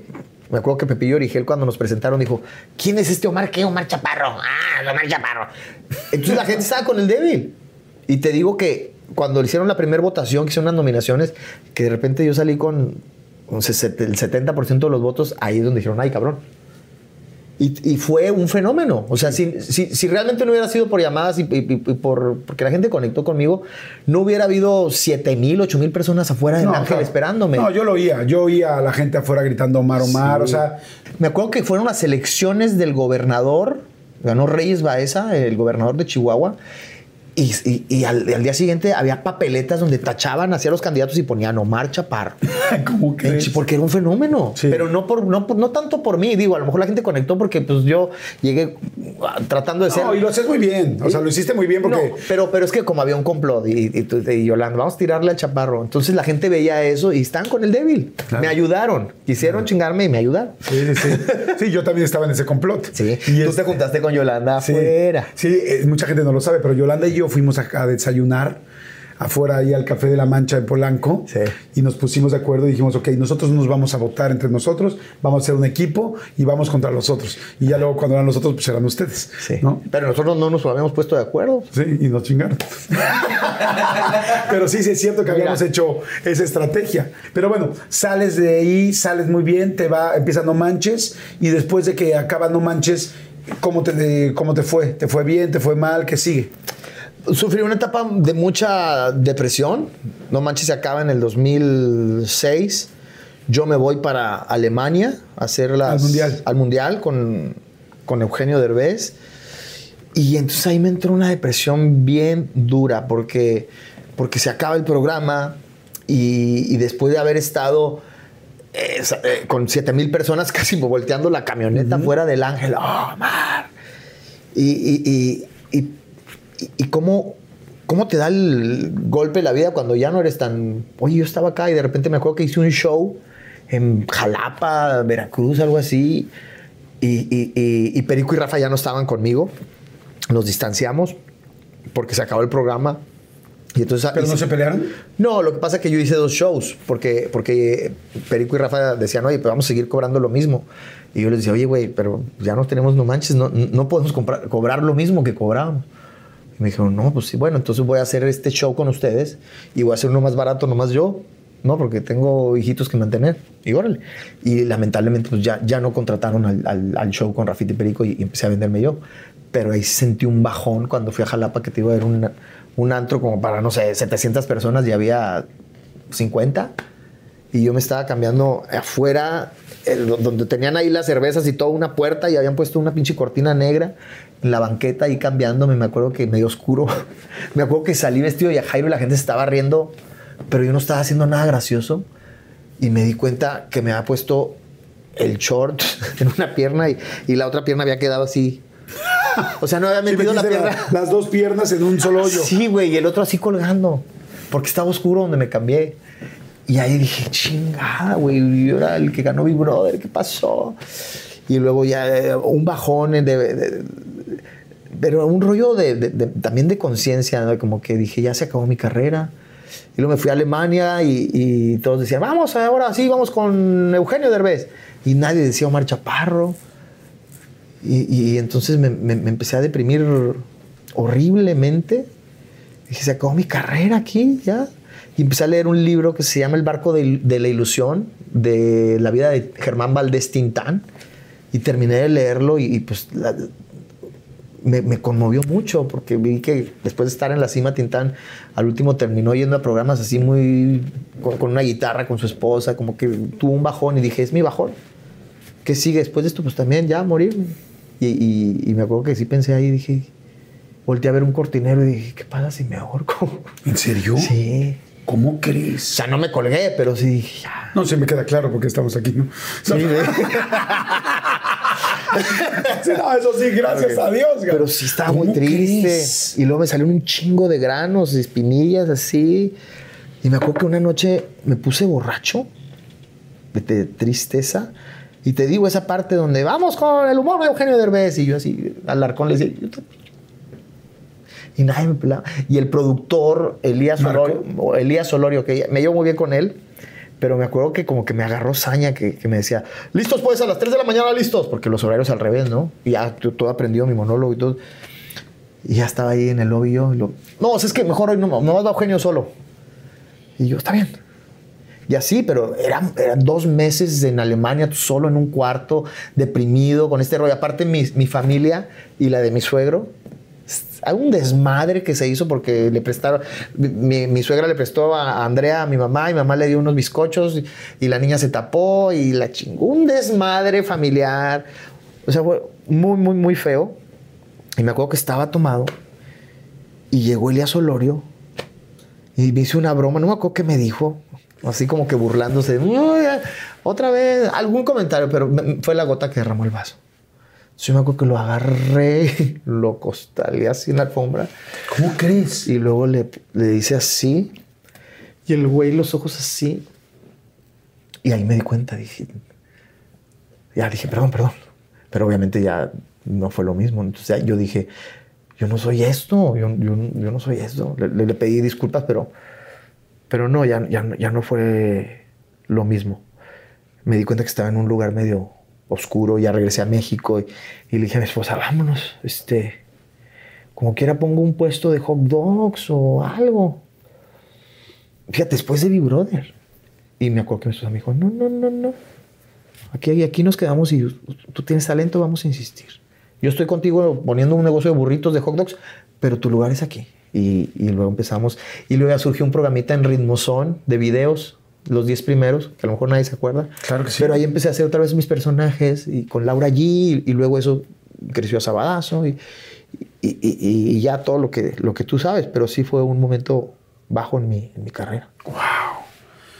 Pues amigo, afortunadamente, gracias a Dios que estás muy bien, que estás aquí y que y, y además que sigues haciendo cosas, que has hecho cosas tan con tanto talento y tan exitosas. Así es que vamos a hacer rápido un refill. Este, yo creo que todos nos quedamos así con el alma así. Ah, pero es que no te dije, ese momento oscuro también había invertido todos mis ahorros en un bar en Chihuahua. El Bros Club, tú sabes de una marca de ropa que se llama Bros Club. O sea, aparte que mi familia se estaban agarrando así, estaban destrozando. Yo estaba, me acaban de cortar el programa y me sentía en depresión, tristeza. Y a- todos los, los pocos ahorros que me quedaban los había invertido en un bar en, en Chihuahua. Con un Y- socio. con un socio que me estaba cansan- cansándose de, de robarme. Y se había asociado con un abogado. Me dijo, es amigo mío, no hay problema. Y, y para acabarla de fregar, había perdido todos mis ahorros ahí. Para acabarla de fregar, de repente me hablan y me dicen, oye, este, este video en YouTube, por favor. Mi mamá, Junior, el video, Junior, cuídate, te van a matar. Y yo, ay, pues ahorita me harían un favor, mamá. yo, quería matarme. ¿Y de qué habla? Y ya vi el video y era el socio de mi socio que me habían invitado, que era hermano de la procuradora de Chihuahua en aquel entonces. No voy a decir nombres. Eh, y pongo el video y está mi socio sentado, video estos caseros, y como con seis militares con metralletas encapuchados. ¿Y tu nombre? Y el cuate, pues, estás. ¿Qué te dedicas? No, pues soy abogado. ¿Qué negocios tienes? Este hotel, ta, ta, ta, ta, ta, ta. ¿Y a qué grupo perteneces? Pues pertenezco al grupo tal, Un del de crimen organizado, evidentemente. al cartel de X. X. ¿Y qué negocios? No, pues soy dueño de esto, de ahí. Soy, soy socio del Bros Club junto con Omar Chaparro. ok. Y ya, y creo que hasta salió con Carmen Aristegui el video. Pero entonces mi mamá te van a matar. Porque a esta persona después de ese video ya, evidentemente lo mataron. Y ya nunca se supo nada de él. Entonces pensaban que me iban a matar a mí también. Y yo le decía a mi mamá, mamá, número, yo no sabía que era narco este señor. Y los narcos saben que yo no hago, ni, ni la vendo ni la consumo. No, no te preocupes. Pero era otro de mis problemas, ¿no? De repente se acumulan todos, todos juntos. Eh, y evidentemente ya medio vendí lo del Bros Club, malbaraté. Eh, eh, platicando con un amigo que yo estudiaba Kabbalah, me dijo, vende todo eso y dónalo. Es, es una energía densa, negativa, ¿no? Ligada con la droga, el alcohol, qué bueno te puede dar. Por- me dijo, ¿cuál fue la semilla? ¿Por qué hiciste este antro? No, pues por ganar dinero. Hay algo más. ¿Por qué invertiste en un antro? No, pues quería que me reconocieran como empresario. Me dijo, se llama ego. Lo hiciste por ego. Cuando uno hace las cosas por ego, te va a traer puros problemas y dolor. Entonces me acuerdo mal vendí todo eso y lo doné. Y entonces empecé yo a, a salir adelante y me acuerdo que empecé a escribir mi conferencia antes de retomar una que se llamó Camino a la Felicidad. Y empecé a dar conferencias y me empecé a ir muy bien. Y luego empecé a escribir mi show. Y luego vino Sabadazo y todo, todo, todo. Luego- Pero sí hemos tenido momentos duros. Ya te escupí todo, pero... No, no, no, no, con esa información escúpeme lo que quieras. bueno, no lo que quieras. Señores, salud. Revil, Revil, está impactante. Qué buena plática. Gracias, gracias, amigo. Oye, esto nunca lo había dicho, Jordi. Pues agradezco mucho, amigo, que lo digas. Oye, salud. Si les está gustando, denle like. Este es el momento de darle like y de suscribirse. Suscríbanse y activen, por favor, su campana. Y regreso para la última y nos vamos. Ah, qué rico está. Qué increíble lo que está pasando con, con la, con el- la canción de tus locuras, de mis locuras. Que son tuyas. que son tuyas, mías, Las todo. locuras mías. Pero qué increíble, amigo. ¿Sabes qué? Te voy a decir por qué me da mucho gusto. Lo dije al principio de, de la presentación. Eres un cuate que verdaderamente es muy talentoso, le ha ido muy bien en todo. O sea, has hecho, como dije, televisión, evidentemente, con- conducción, actuación, cine, eh, conferencias. Es excelente conferencista, lo tienen que ver, lo tienen que ver. Los shows imparables fue una locura. Todo lo que hiciste eh, y lo que siguen haciendo, porque seguramente van a seguir ahora que termine la pandemia. Este, los programas, por ejemplo, en Netflix, ya en plataforma digital como Nail It, como cosas que estás haciendo diferentes, distintas. La máscara. Tienes una carrera tan grande del otro lado que a veces es difícil que la de la canción pegue, porque ya la otra es gigantesca. Entonces ya la gente es como, él es conductor, él es actor. Ya de conductor actor fue un paso difícil de hacer y que lo me la creyeran de con- Que te la creyeran. Espérame, espérame. Primero, del, del locutor de radio. Ajá. Cuando emigré a la televisión, no me la creían y me criticaban. Luego emigré al cine y, y- y- y lo mismo. Sí, Y de, ahora, los visita- de los visitantes a Black and White, de Black and White a No Manches, de No Manches allá párate. Y luego al cine, párate, Suave Patria, este, no manches Produciendo Frida. una película. Sí, sí, sí. Entonces yo, yo por lo mismo soy consciente del paso tan grande de, de- de- de ir hacia la música. Pero, hermano, me, me fascina. Yo, yo estaba haciendo cuentas. Yo hasta tenía mi grupo musical antes de todo esto. Tenía, un- tenía un grupo que se llamaba No hay quinto malo. Ajá. Porque éramos cuatro nomás. Éramos cuatro. no, de verdad. Qué buen nombre. Y cantábamos, soy un hombre muy honrado con la guitarra y todo. Y al último rompía la guitarra en el escenario y todo ese rollo. Y, y la música siempre ha sido, es, es- es mi segunda pasión. Pero sí, amigo, bendito Dios, creo que después de, de estar insistiendo, de tres discos, de hacer tres discos, el Gorigori, Me enamoré de ti, como Caído del Cielo, que yo creo que fue el que, donde realmente la gente, digamos que me dio el beneficio de la duda de decir, ay cabrón, sí, este güey pues sí, sí me gusta cantar, realmente no, no es broma, ¿no? Entonces, ahora toda esta pandemia me puse a trabajar todo este año y medio, en, en gra- grabé como 12 temas y, y dije, si lo voy a hacer, tengo que, que- que hacerlo bien. Y, y por eso, amigo, este, hicimos una canción que grabamos pues de Omar Geles, un, un colombiano que es el, el, canta- el compositor de Los Caminos de la Vida, imagínate, es una canción preciosa. Y la grabamos y para sorpresa de, de todos, pues la canción ahí va, y va subiendo, cada vez más la gente le encanta. Estamos subiendo los, en los charts de popularidad, en, en TikTok la gente está bailando. Amigo, y aunque no estuviera funcionando, yo voy a seguir haciendo esto porque lo amo. No Claro. puedes renunciar a una pasión. Pegue o no pegue, yo voy a seguir rebuznando. Pero qué bueno, amigo, me da mucho gusto. Como dijo porque- Espinosa, yo no canto porque sé, canto para desahogarme. Pues te voy a decir algo, yo lo veo que lo estás haciendo muy bien, me encanta cómo estás cantando, eh, me encanta este tema en específico y además me da mucho gusto porque cuando tú eh, quieres a alguien, te da gusto que le vaya bien. Y en este caso, me da tanto gusto porque sé que llevas mucho tiempo buscándolo y sí, efectivamente hay gente como tú que puede ser talentosa en muchísimas cosas. Y, es sorprendente porque, pues porque te dices, este, este elemento, este elemento, este elemento, este elemento, este elemento lo tiene. ¿Y sabes quién tiene generalmente esas cosas? evidentemente gente en todo el mundo, pero en Hollywood, donde estamos hoy sentados, es donde hay mucha gente que tiene muchos talentos. Y por eso me da mucho gusto que estés aquí, amigo. Porque este es tu lugar. Este es un lugar que verdaderamente le da espacio a la gente que es extremadamente talentosa.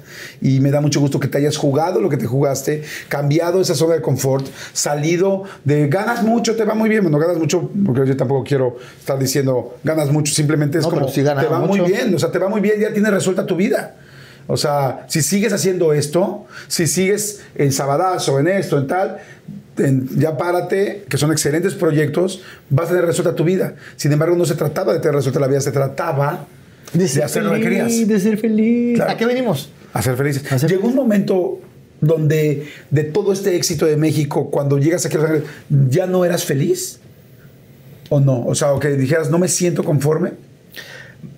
Más bien, al, al igual que todos, cuando pasamos un momento difícil, nos, nos carcome la, la duda y la incertidumbre. Sí me pasó eso, porque sobre todo los gastos se cuadriplicaron al estar aquí y mis ingresos se desaparecieron. Y yo tenía una expectativa de, bueno, voy a llegar y voy a hacer películas. Y, cuando llegaba a hacer castings y nosotros le hablamos y nadie te hablaba, eh, eso fue muy difícil. Y que yo me veía al espejo y, y que me empezaron a salir más canas y yo decía, ay, caray, este, bueno, pues me las pinto, ¿no? O, o que de repente eh, en el casting hablaba y en vez de hablar en inglés me salía el español y me decían, thank you very much, chingada madre. Eh, o, o- o que ah, estoy muy chaparro para ese personaje, etcétera. Entonces, si te empiezas a, a ver todo lo malo y, y todas las carencias, pues te vas para abajo tú solo. El estado de ánimo es, es lo principal. Y entonces empecé a ver, a ver lo bueno, a, a darme cuenta que sí, sí tengo estas cosas, eh, ya no estoy tan joven, estoy canoso, pero tengo otras muchas más, ¿no? Y me ponía a ver viejo, viejo, viejo Alex Lora y sigue cantando, ¿no? Claro. O sea, es depende de la energía que le quieras dar, la conciencia con la que hagas las cosas y empecé, en vez de conectar con la- lo que me faltaba, empecé a conectar con lo que tenía. Y algo bien importante que es un ejercicio que hice este, este 2021 es, siempre he sido espiritual, no religioso espiritual, pero particularmente este año dije, se lo voy a dejar todo a Dios. Y me acerqué mucho más a Él y entonces dije, Señor, lo que tú quieras, yo voy a, siempre he dado lo máximo, pero a veces no me va bien, a veces me equivoco, porque pienso que soy más sabio que tú. Entonces tú no, tus ideas, tus planes no pueden ser más grandes ni mejores que los de Dios. Entonces empecé a soltar y decir lo que tú digas, Diosito. Y entonces empiezan a suceder las cosas. Entonces, siempre digo que de, de la mano de Dios todo puede ser posible. El problema es que tienes que librarte del ego para, Claro. para darle el poder a Él y no a ti. Wow. ¿En algún momento tuviste un problema de un secuestro? Cuando, cuando recién llegué a la Ciudad de México, sí me dieron un susto. Fíjate, iba con Rafita y con otro amigo Carlos Estrada en el viaducto, como a las 2 de la mañana andábamos de, de fiesta por la colonia Doctores, ¿no? que es muy peligroso. Y me acuerdo que iba así manejando y un cuate en un coche se me, se- se me emparejó. Y vamos, y empezó a acelerar. Y yo dije, este quiere, quiere unas carreritas. Y empecé a acelerar yo. Y luego me rebasó y se me cerró y empezó a frenar y, y- y frenar. Pero yo venía de Chihuahua. No, no, como que no concienticé que aquí eh, en la Ciudad de México había mucha delincuencia. Y lo que pensé, dije, este güey quiere unos putazos. Y pues la verdad, como te dije, me considero bueno para tirar trompo. Dije, pues me paro. ¿Quieres unos madrazos? Pues vas chaparro, pero soy un pinche león rasurado. Entonces me paré a pelearme. Y cuando frené, me di cuenta que atrás había otro coche. Y Rafita, "Ah, vámonos, vámonos, vámonos. Y entonces vi que abrieron la- las puertas y espejé y el cuate de acá se bajó. No recuerdo si era una, una escopeta corta o algo y el de acá con una, con una pistola y estaba encajonado entre dos coches. Entonces ahí dije, no son putazos. O sea, dije, ven a levantarnos o no, sé. Pero tengo otro mecanismo de defensa, que es lo... No sé, güey, me, empezó a me empezó a dar risa. Y metí, era un coche estándar, metí primera y salí patinando el coche, casi atropello al de aquí. Y ¡fum! Me salí por la lateral y yo iba riéndome, güey. Y Rafita empezó a llorar. Y yo, se ríe, no se joto, cabrón. Me, me reacciono muy raro ante el peligro. Me, me da, me da risa. Sí, quizá un poco como entre nervios. ¿Cómo se Sí. Un- Sí, pero gracias a Dios no, no, no pasó a mayores, amigo. Pero sí estuvo cerca. Qué bueno. ¿Has estado en algún otro momento cerca de una cosa muy peligrosa o inclusive de la muerte? Hace rato me platicabas algo, pero algún momento muy peligroso de tu vida. De niño, mi papá me llevó a un ejido eh, allá por Chihuahua con mi mejor amigo y mi hermana.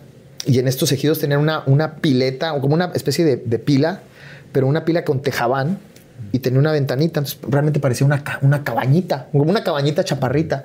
Mi papá se fue a platicar con un ejidatario y mi hermana y yo y, y mi amigo nos asomamos, me me asomé por la ventana y había un piso con, con burbujas. Y mi hermana me dijo, mira, métete a reventar las burbujas. Y ahí voy de obediente. Entonces pegué un brinco y que me hundo. ¡Fum! Era chapopote. En Chihuahua se le dice chapopote. como Ah, sí, sí, igual. Y, y me empecé a hundir como un pantano, amigo. Más que afortunadamente en la ventana había una como especie de tabla ahí que estaba en la orillita y quedé colgado así y el chapopote hasta acá. No. Y entonces mi hermana empezó a gritar y a llorar como histérica y mi amigo fue corriendo a, por mi papá. Estaba lejos, porque yo me acuerdo que se me hizo eterno. Fueron a lo mejor 10 minutos, pero se me hizo eterno porque la, de, de película la tabla se estaba resbalando y el chapopote hasta acá. Entonces recuerdo que mi papá llegó, me agarró, se cayó. En cuanto me agarró, se cayó la tabla y me jaló con tal esfuerzo que se rasgó todo el pantalón me quitó la ropa, me, me regañó, yo del susto, me gritó, me echó a la caja de la troca en calzones. Y recuerdo que iba yo todo lleno de chapopote, co- congelándome por el frío y el enojo de mi papá. Y pues fue el momento que estaba más cerca de la muerte. Y yo creo que por eso le tengo fobia a todo lo pegajoso. Ok. No tolero que alguien me toque con miel o con, que me hagas con una paleta así, me, me- me- me pone muy mal. Ese es uno de los momentos con mayor miedo o preocupación. ¿Cuál ha sido uno de los momentos de tu vida con más vida? ¿no? Porque este fue un momento pues, muy cercano a que pasara una tragedia, pero que más feliz, más pleno te haya sentido. Ay, amigo. Te puedo decir que ahorita. Eh, este, el 2020 fue un año muy difícil para todos. Para mí fue muy complejo. Eh, eh, tuve que, que vender mi, mi casa de Los Ángeles. Y Tienes una casa increíble. Una casa muy bonita, fue un proceso complicado, eh, muy difícil el 2020. El 2021 tuve, o sea, este año, tuve una de las, de las crisis más fuertes que he tenido en, en mi vida, con una depresión que me agarró muy fuerte, un conflicto muy fuerte. Y hace tres semanas que yo dije, Diosito, ayúdame porque sin ti no puedo. Y ahí es donde dije, me había olvidado de ti. No, siempre fui espiritual, pero realmente me entregué a él dije, Dios. Y me sacó una daga que tenía envenenada aquí en el corazón. Y ahí es donde más feliz y más pleno me he sentido. Ahorita estoy así, pero porque vengo de un bache muy, de un lugar muy oscuro que, donde yo estuve y que ahorita estoy pleno, feliz, con entusiasmo, enamorado, con muchos proyectos, la canción, la, la música, lo que viene, en octubre viene una película. Yo creo que por eso, por eso el- el- yo siempre he dicho que el- el dolor y el tiempo son los maestros más, más grandes que tenemos. Y te repito, y si te agarras de la mano de Dios, todo es posible. Wow. Amigo, pues no sabes cómo lo agradecido que estoy con esta entrevista, con tu tiempo, con tu plática, con tu honestidad, con tu, tu, tu forma de abrir tu corazón, porque no es fácil abrirlo cuando somos, cuando una persona es pública como, como lo eres y, y pues al final todo el mundo somos vulnerables, todo el mundo tenemos momentos difíciles y momentos eh, fantásticos, pero no todo el mundo los comparte. Y hoy nos está viendo muchísima gente que estoy seguro que cada quien en diferentes cosas se podrá identificar contigo y decir, oye, le pasó a Omar lo mismo que a mí, o a mí me está pasando lo mismo que él, yo siento esto, yo tal, y eso es lo lindo de, o lo que yo busco con mis invitados, ¿no? Mm, Yo siempre tengo muchísimo que aprender de cada persona que se sienta conmigo y hoy he aprendido muchísimo. Y yo te quiero hacer un regalo en esta, en esta plática que yo creo que es algo que para ti va a ser muy importante porque tengo esta caja, amigo, y, y esta caja, aquí adentro, todo lo que platicamos ahorita, todo lo que acabo de mencionar y de recapitular, te puedo asegurar que aquí adentro está el centro, tu centro. Ese centro que cualquier persona, pero especialmente tú hoy, vas a ocupar para poder seguir con todo este éxito y con lo bueno y con lo malo y con lo blanco y con lo negro. Pero mientras tú acudas a este centro, siempre vas a estar bien, pase lo que pase. Así es que te lo quiero dar, quiero que lo, que lo abras y, y que te des cuenta de dónde está esa, esa base, esa raíz, ese centro, que estoy seguro que ¿No, no quieres que lo abra en mi casa mejor ahorita llegando? me gustaría aquí de poder, de, de poder. Jordi, güey. Es que Jordi es muy detallista, ¿verdad? La cajita está hermosa. Muchas gracias, amigo. Es muy para ti. Es la llave de tu casa. Y esa llave abre la puerta hoy de tu casa. Pero, pero, pero, ¿cómo la sacaste? Este es. Se dice. Es hasta mi llavero, güey. Sí. ¿Quién te lo dio? Conseguimos la llave de tu casa, amigo. Y esta llave significa que ahí es donde está el centro. En esos hijos, que a veces te puedes llevar bien y a veces puede haber complicaciones. En esa esposa, que me encantó lo que te dijo. No me importa si es en un carro de hot dogs o no, yo voy a estar siempre contigo. En esos 20 años de estar juntos, en esos hijos, en esos papás, en esos suegros, en esa gente que es la que realmente va a estar contigo siempre.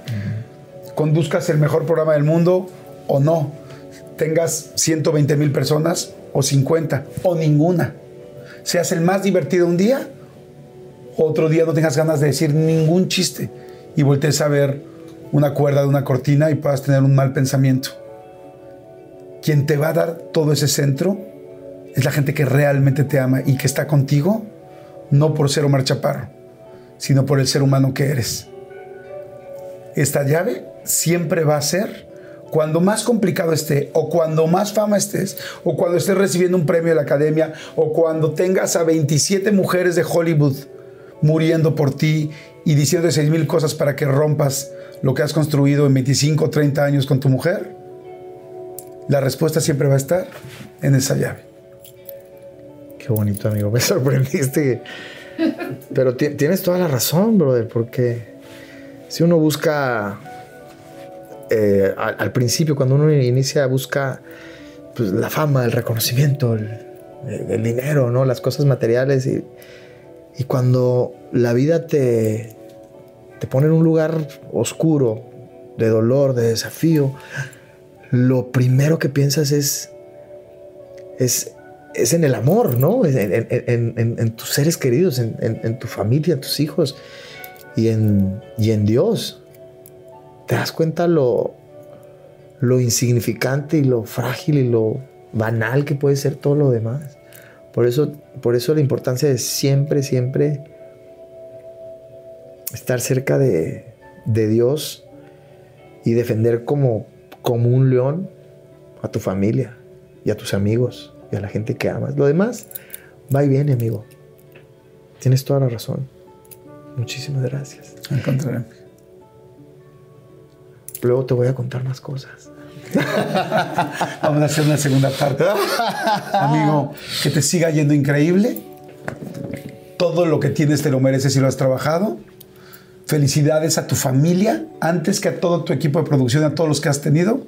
Felicito a tu familia, a tus papás, a tu mujer y a tus hijos, Muchas gracias, amigo. porque ellos son la base y la estructura de todo esto y los cimientos de todo ese esfuerzo y el trabajo. Así es que felicidades, amigo, que te siga yendo increíble. Te adoro con todo mi corazón y te admiro muchísimo. Muchas gracias, Jordi.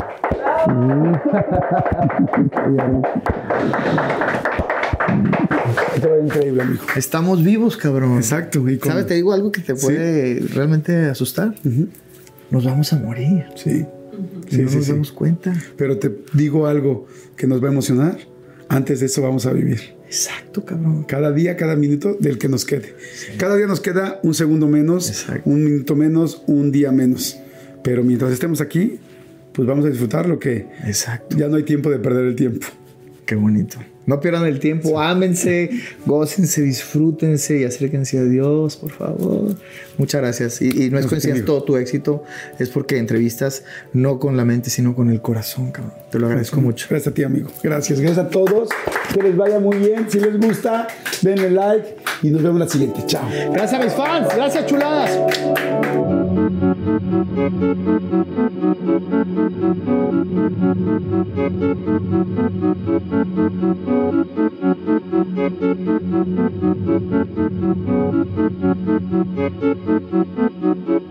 most exciting part of a vacation stay at a home rental? Easy. It's being greeted upon arrival with a rusted lockbox affixed to the underside of a stranger's condo. Yeah, you simply twist knobs, click gears, jiggle it, and then rip it off its moorings, and voila! Your prize is a key to a questionable home rental and maybe tetanus. When you just want to get your vacation started by actually getting into your room, it matters where you stay. At Hilton, we deliver your key right to your phone on the Hilton Honors app. Hilton for the stay.